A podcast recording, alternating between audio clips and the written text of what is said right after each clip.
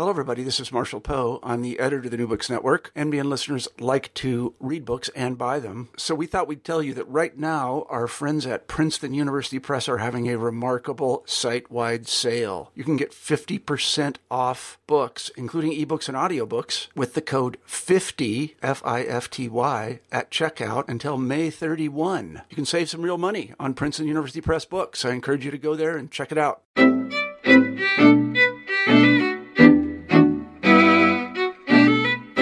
Hello, everybody, and welcome back to New Books in Jewish Studies. I'm Jason Schulman. We've got a great show for you today. My guest is Shai Held, co-founder, dean, and chair in Jewish thought at Mechon Hadar. Here to talk about his new book, Abraham Joshua Heschel, The Call of Transcendence, published in 2013 by Indiana University Press. Shai, welcome to New Books in Jewish Studies. Thank you for having me. So, Shai, tell us very briefly, what is Mechon Hadar? Mechon Hadar is a center for advanced Jewish learning based in New York that really aims to serve the Jewish people in North America and around the world. We run everything from full time yeshiva programs to evening programs, conferences on major ideas in Jewish life and thought, um, and a really stellar website, which I invite people to check out, mechonhadar.org. Great. Uh, you've written a study of Abraham Joshua Heschel, uh, a theologian, scholar, activist. How would you describe him? And is Heschel as well or properly known as he should be? Well, I think that your your adverb properly is extremely interesting. Is Heschel as properly known as he should be? So let me start with Heschel the thinker. Um, one of the things that's most interesting, I think, is that Heschel has been, I would say, the victim of his own eloquence. And what I mean by that is that Heschel wrote so beautifully that people often treat him as a kind of Jewish Bartlett's Book of Quotations.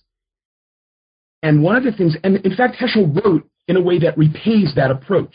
And yet, one of the consequences of that is that it's extremely rare that people actually do the work of identifying and grappling with the deep structure of his thought, because underneath all of the incredi- all of the incredibly powerful, pithy aphorisms is actually an interpretation of the Jewish tradition as a whole, a critique of modernity, and a really deep sense of why those two things are related to each other, of how Judaism might be an antidote to the ills of modernity as Heschel understands them. Uh, Heschel has become a kind of hero to a lot of social justice activists, understandably so given his involvement in the civil rights movement.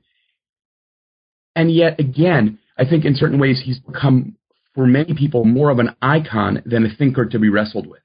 And one of the things I said about doing in my book was to really, really do two things. One was to first uncover what is Heschel really arguing? And second, to engage in a critical but sympathetic reading. In an interesting way, um, readings of Heschel have often been split between those who are so sympathetic that they're basically adoring and uncritical, and those who are so critical that they're basically dismissive. And I, I actually felt that I wanted to try to do something that, in a funny way, was more respectful of Heschel than either his worshippers or his detractors um, have usually mustered, which is a really serious reading of his work. Mm-hmm. And one of your main arguments is that there's one thread that connects almost everything that Heschel wrote. Tell us about that. I argue that one of the great kind of the red thread that runs through Heschel's writing is the notion of self-transcendence, which for Heschel essentially means the realization that my ego is not the center of the world. It's a move from self-centeredness to other-centeredness, or as Heschel might have preferred, a move from self-centeredness to God-centeredness. And what I try to suggest is that in almost every major theme Heschel takes up, that notion of self transcendence is hovering right under the surface, the notion of overcoming the ego. And in an interesting way, he, he, he makes an argument that I think is very unexpected, which is that God is the paradigm of self transcendence. He argues that if you read the Bible, you discover there a God who has almost no concern for God's self and is instead focused entirely on others. Now, that is a controversial reading of the Bible. I think you could read the book of Exodus, the book of Ezekiel, and other texts and think that God is actually quite invested in God's own ego and reputation. But for Heschel, at any rate, the God of Israel is utterly self transcendent, egoless, not thinking about himself. And the God who is self transcendent summons Israel and humanity to lives of self transcendence. God summons us to be on some level like God is, um, centering other people rather than our own ego. Right. So, how? Let's step back a little. How would you place Heschel? Is there such a thing as sort of modern Jewish thought, and where would you place Heschel in it? Is there such a thing as modern Jewish thought? I think there certainly is. You know, the more controversial questions are using terms like modern Jewish philosophy. Um, when you use a term like modern Jewish thought, I think Heschel is very much, um, if one wants to approach this as an intellectual historian, Heschel very much fits in mid 20th century Jewish thought in a whole variety of ways. One of the most interesting ways, I think, and I try to emphasize this, I think it's in the fourth chapter of my book, is in this approach that resisted what people thought of as the Hellenization of Jewish philosophy. The notion that what Judaism taught could ultimately be fully synthesized with what Greek philosophy. Heschel, like a variety of other people in that period, all in different registers, but Heschel, like them, insisted that in fact Greek thought and biblical thought could not in fact be fully synthesized, that there was a gap between them. And for Heschel, really the most important gap between them is about Judaism's conception of God. At the end of the day, Heschel thinks the God of the Bible is on some level the antithesis of the Greek unmoved mover. The God of the Bible loves widows and orphans, collects the tears of the downtrodden, cares deeply every time there's an injustice in the world. And at the end of the day, that can't be reconciled with the God of Aristotle. And so Heschel found himself very much insisting that the Hellenization of Jewish philosophy was a kind of abdication of what was most distinctive and powerful about the Bible's message to the world. Right. Your book's not really a straight biography, but can you tell us a little bit about um, how his European background was important? Um, and I've always wondered what language did Heschel, you know, sort of think in? Well, it's interesting. I would say my book is not a biography at all. Um, it really is an attempt to write a kind of philosophical and theological study of his work. I felt that Edward Kaplan's biography had sort of covered a lot of the ground that I would have covered in a biography, and I wanted to do something else.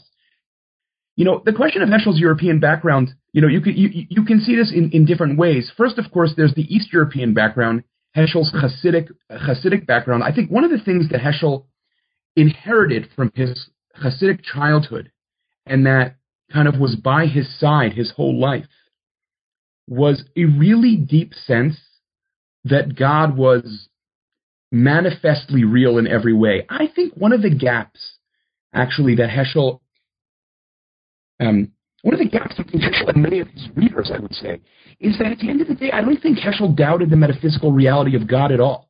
Um, he, I, I argue in the book, and this is a kind of revisionist reading, but I argue in the book that Heschel was much more perplexed theologically by the Shoah than some of his other interpreters have suggested. But that was really a question of why God was silent and why God didn't do anything, but not in light of this, you know, is it still plausible to believe in God at all? Heschel very much is an East European in that way, um, a, a chassid. And yet, although this is not what I wrote about in the book, I would say that when people talk about Heschel as merely translating Chassidut into English and, and similar claims like that, that is too simple because one of the central ideas certainly in the circle of the Maggid of Mezrich in the early generations of Hasidut, this notion that the boundaries between God and humanity could be collapsed, notions of mystical union. Heschel really rejects those outright. And one of the things that I think is really interesting is Heschel's understanding of Hasidut, I think, is always filtered by his primary commitment, which is the biblical theology. And biblical theology is covenantal. It is always about God and us. It is about two there is a two-ness, a duality all the way down in biblical thinking. And any Hasidic notion that humans and God, that the boundaries between them could collapse, I think that's more or less totally absent in Heschel. So he is very much a product of his Hasidic background, and yet, in an interesting way, he differs from it. Um, the West European background, I think, is, is, is, is more complex. I mean, I think Heschel did feel deep influence um, for Martin Buber. I suspect there was a fair amount of anxiety of influence there. Um, but yeah, well, why don't I stop there?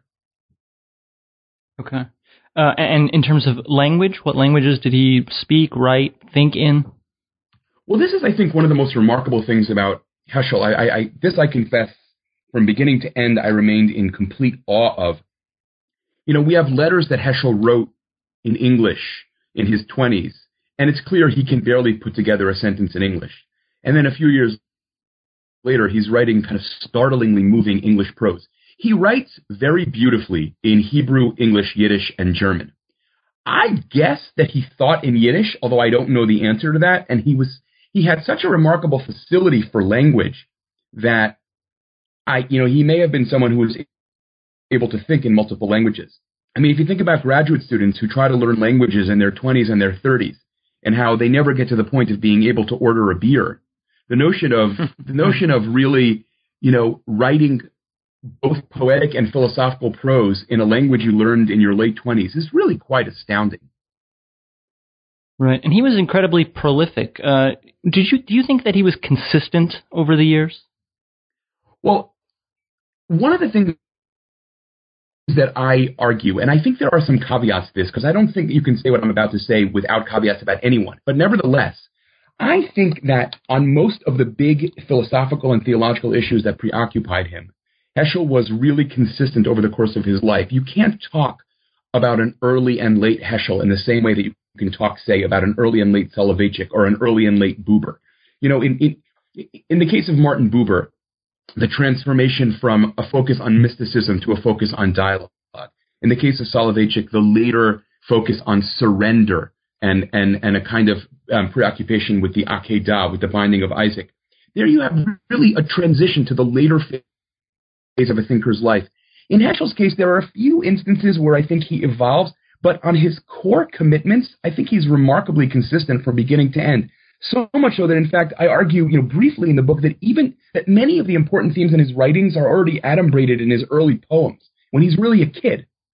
So yeah, there is remarkable consistency there. In a way that I, you know, just speaking as a as a as a you know student of philosophy myself, I find it hard to relate to that because I think you know for for many of us, certainly for me, you know, I revisit the same questions over and over again and sometimes marvel at what I was able to believe 10 years earlier. Yet Heschel really has a worldview that hangs together and remains in place over a, you know, a substantial career as a writer, thinker, and teacher.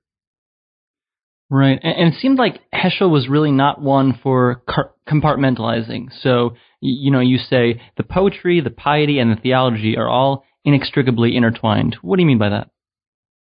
Well, let me say a couple things about that. The, the first is that people often disparage Heschel by saying he was just a poet. And I think I mentioned this in the book, but you know, I think Heschel would have marveled at the use of the term just to describe poetry, since after all, poetry gets at and evokes some of what matters most and some of what language, you know, can only stammer towards.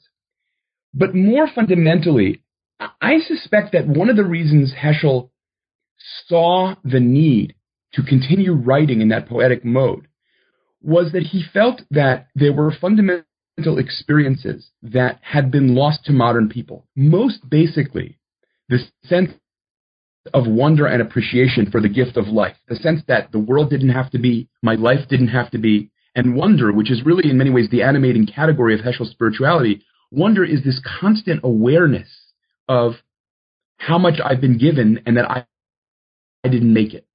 The problem is you can't really argue someone into wonder. Or I think Heschel thought you can't argue someone into wonder. What you can do, and what he sets out to do, is to evoke it. So if you read, for example, the first part of God in Search of Man, which is, you know, one of the most remarkable sections of writing that Heschel ever produced, what he's doing there is arguing something, but more basically, what he's trying to do is elicit something from his readers that he thinks, for various reasons, modernity has crowded out, occluded, and he thinks that poetry has a much better chance of doing that than dry prose. Another way of saying that, at the risk of offending analytic philosophers, is that it's very rare that you get to step 39C of an analytic philosophical argument and feel your heart set aflame. But poetry has the potential to do that. You know, think about reading Rilke versus reading an analytic philosopher. And in a certain way, you can understand why Heschel wants to sound more like Rilke, even though he has things to say that are very much philosophical. There's another aspect of non-compartmentalization that I, I want to talk about very briefly, which is that Heschel Heschel wrote scholarship on biblical theology, on rabbinic theology, on medieval philosophy, on the Hasidic masters, but in many ways, I think it's fair to say that much, most of his scholarship is really in the service of his theology. At the end of the day, Heschel really wanted to argue that modernity needs to recover the God of Israel, the God of the Bible. We can talk about why that is. And it was important to him to show that his interpretation of who that God is was not unique or idiosyncratic to him, and was not unique or idiosyncratic to the Kabbalah, but was in fact deeply rooted in the classical sources, deeply rooted in the prophets, deeply rooted in, in the rabbinic tradition. And so, in many ways, his scholarship serves that larger project of bringing God back to the world, which is in many ways, I think, what Heschel thought he was ultimately up to as a thinker and teacher. And do we know sort of who he was writing against? Uh, you know, people who he thought hadn't brought God into it.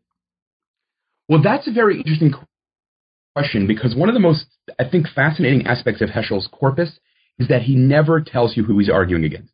He'll criticize people, occasionally take shots at people, and never mention them by name. You know, in one of the inter- in one of his interviews, for example, he totally dismisses the notion that anyone could think of God as the ground of being. And he says, yes, the ground of being, you know, is wonderful to believe in, never asks me for anything. Now, the ground of being, for any philosophical reader, refers to Paul Tillich's God, but Paul Tillich's name never is never mentioned. So I would say, so, you, so no, in other words, you're always doing some degree of speculation when you're answering that question. But I think there are a couple of things here. First of all, Heschel wanted to argue against a kind of reductive naturalism. And it's interesting to think about him writing in the 1950s. One can only wonder what he would make of contemporary philosophers like Daniel Dennett and people like that, who are really such kind of stubborn reductionists about human nature. Um, so Heschel, first of all, wants to argue against that. He wants to argue for the possibility of transcendence and, for the notion that human beings are more than merely biological creatures. But in terms of religious debates, I think Heschel had tremendous difficulty with what he saw as what we might call in shorthand kind of liberal Protestant gods, ways of talking about God that compromised on the transcendence and the greatness of God, ways of talking about God whereby God has less consciousness than I do. I think Heschel felt that a lot of what passed for liberal theology worshiped a God who was not worth worshiping. You know, for example, I think that although Heschel liked Kaplan personally, he felt that Mordechai Kaplan's theology ultimately, you don't worship a process. You worship a God who has a will and who's capable of love and, and relationship. And then, of course, in the background, Heschel is, and perhaps this is his great ongoing debate, arguing against Maimonides' attempt to fully integrate or synthesize Greek philosophy and, and the Bible. At the end of the day, Heschel thinks that Maimonides surrendered the God of the Bible and ended up with an unmoved mover. Now, in good traditional, in, in a way, in a kind of bow to tradition, Heschel very rarely takes on Maimonides directly. In the Prophets, for example, he attacks Philo because, let's be honest, no one cares about Philo except for academics who work on Philo studies. Right? Philo is not a canonical figure in the same way. But I think Maimonides is a kind of philosophical bogeyman. Um, Michael Marmur from Hebrew Union College has actually shown, I think, quite beautifully that Maimonides plays this very interesting role for Heschel. He's philosophically an anti hero because he loses, in Heschel's estimation, the God of the Bible. And yet he's humanly, in his life story, a hero because, at least on Heschel's account, as Maimonides got older, he began to spend less time as a philosopher and more time as a doctor. And there was kind of, for Heschel, no greater understanding of Judaism than playing that out, right? Becoming more involved in serving, in caring, in taking care, and less in the abstraction of ideas. And in many ways, you could say that Heschel's understanding of the Rambam's life, of Maimonides' life, anticipated his understanding of his own life, because Heschel, too, as he got older, became more and more focused on the struggles that he thought were central to his time, right? He spends the 60s, you know, the, the great philosophical works are from the 1950s. And the 60s, um, he's involved in what he thinks of as the main social justice causes of his time the civil rights movement, the struggle for Soviet Jewry, the struggle against the war in Vietnam, etc. Right. And are those acts, that, that activism, is that a manifestation of transcendence, self transcendence? Yes, I think Heschel very much would have thought um, that those actions were. We could start with this. For Heschel, the God of the Bible is God who loves widows and orphans, who regards the unregarded, and who summons people to care about people others forget about and devalue. And I, I think for Heschel, the civil rights movement was fundamentally about that. If you're going to claim to serve the God Heschel claimed to be serving, you have to side with the oppressed and the downtrodden. And the, the, the summons to transcend my ego and truly care about others led him, he felt, ineluctably in that direction. I want to talk about prayer because it takes up two chapters and it's sort of central. But before we do, I want to ask a couple of quick questions. Um, so the first one is where should a newbie start if they want to read Heschel? I think it depends if they want to be inspired or if they want to be philosophically engaged. So I think for the reader who just wants to get a taste of what reading Heschel can do, I guess I would recommend reading The Sabbath, which I don't think is philosophically anywhere near his most important book, but I continue to be amazed when I travel around the country how many people, Jewish and Christian, tell me that that book began their spiritual journey. It's really quite remarkable in that way. If someone is interested in philosophy, I think I would recommend either starting with the first section of God in Search of Man or with an anthology edited by Heschel's student Fritz Rothschild called Between God and Man. Um, I think they're both actually important, you know, important and, and, and valuable starting points. Right.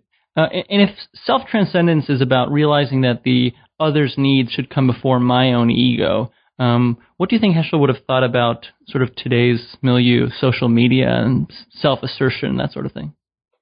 Well, you know, one of the things that Heschel got from Martin Heidegger was a preoccupation with the ways the culture of technology could fundamentally distort the way we carry ourselves in the world. The way the culture of technology can make me ask over and over again, how can I use this? As opposed to how can I serve? For Heschel, I, I think Heschel would have wanted us to emphasize that in contrast to Heidegger, Heschel's concern there was ethical and theological. In a world in which my fundamental question is how can I use this? Everything becomes an object and a tool, even other people, right? I lose their reality and their independent dignity. For Heidegger, it was some weird notion of a mystical connection to being. Um, but nevertheless, the notion that technological culture could have really deleterious spiritual consequences was really important to Heschel.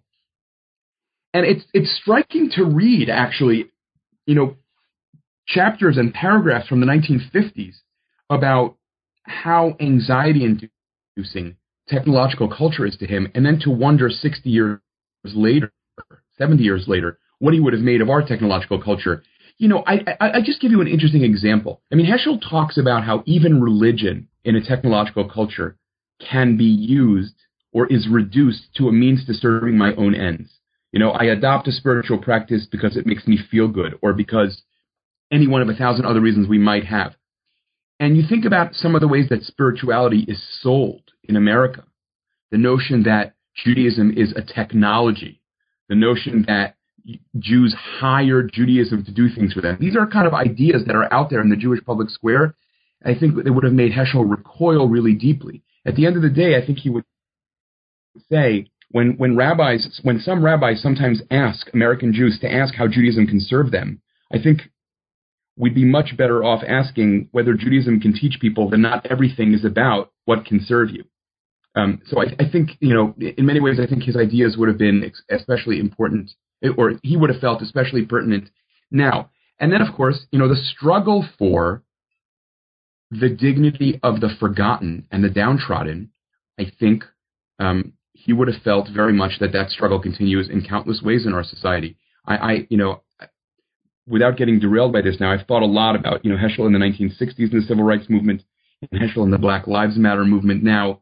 And I suspect he would argue that the struggle for civil rights has a long, long road ahead of it.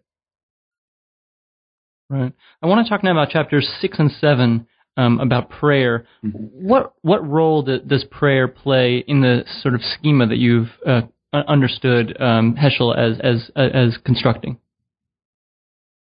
Well, I think for Heschel that prayer is the very paradigm of a spiritual act, or in more Jewish language, it is the paradigmatic mitzvah. And so much so that he actually argues that a mitzvah is a prayer in the form of a deed, that all, all Jewish observances are ideally kind of acts of prayer. And I, I think what that means, or at least central to what that means, is Heschel's notion that one of the core things we do when we pray is invite God back into the world. God has been, in Heschel's mind, driven out of the world by our callousness, by our selfishness, by the preoccupation with self assertion. And what prayer does is attempt to create an opening in the self and thereby an opening in the world whereby God can, can be brought back in. So a world in which God is exiled needs windows. You know, this is a, a, famous quote from the Kotzker Rebbe, right? Where does God dwell? God dwells wherever we let God in. So Heschel really felt one of his jobs as a teacher and as a spiritual writer was to help people create spaces in the world where God could return to the world. One of the ways to do that is by overcoming the ego, because it is, in fact, again, as I said, it is a kind of relentless self assertion that helps drive God out of the world. And so overcoming the ego makes space, makes space for others, and makes space for God to return to the world. And, and um, you write um, that Heschel, one of Heschel's most poignant formulations about what prayer can do is he says, in order to be human, one must be more than human. Um, I want to get your thoughts. I'd love to get your thoughts on that. Yeah, I think what he's trying to say is that, you know, here this is this is Shai Held talking, not Heschel, but I think it might be helpful for a minute. If you think about the ways we use the word human, we sometimes use the word human to suggest the limits of what we're capable of. He's only human. And we sometimes use it in the very opposite way. What a startling act of humanity that was. And I think Heschel is worried that people will settle for a vision of the human that is, at the end of the day, not deeply aspirational, doesn't overcome the ego, just kind of goes along and lives in this kind of self assertion driven kind of way. And um, so the notion that we can be more than human is a way of saying that we're capable of that. Human beings are capable of self transcendence. The tragedy, I think, of human life from Heschel's perspective is not that we're not capable of self transcendence, but that we are capable and yet we so frequently fail to do it. Um, and so the test of humanity from his perspective is can we be more than that? Can we actually be the kind of human being who truly self transcends, as opposed to the kind of human being who just goes about the usual way of living, which is saying I, I, I all the time. Right. Well, Shai, we've taken up a lot of your time, so any parting thoughts you'd like to share, and uh, what are you working on next?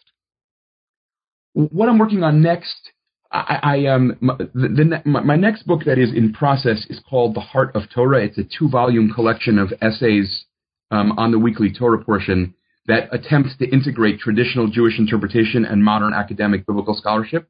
That's going to be out next year from JPS.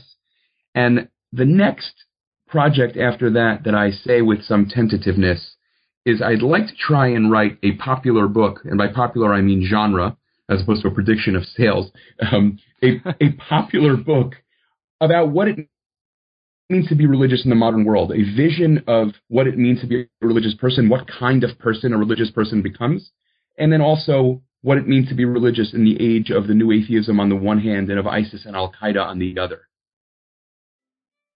Those sound like great projects. Uh, I want to thank you for being on the show today. The book is Abraham Joshua Heschel, The Call of Transcendence, published in 2013 by Indiana University Press.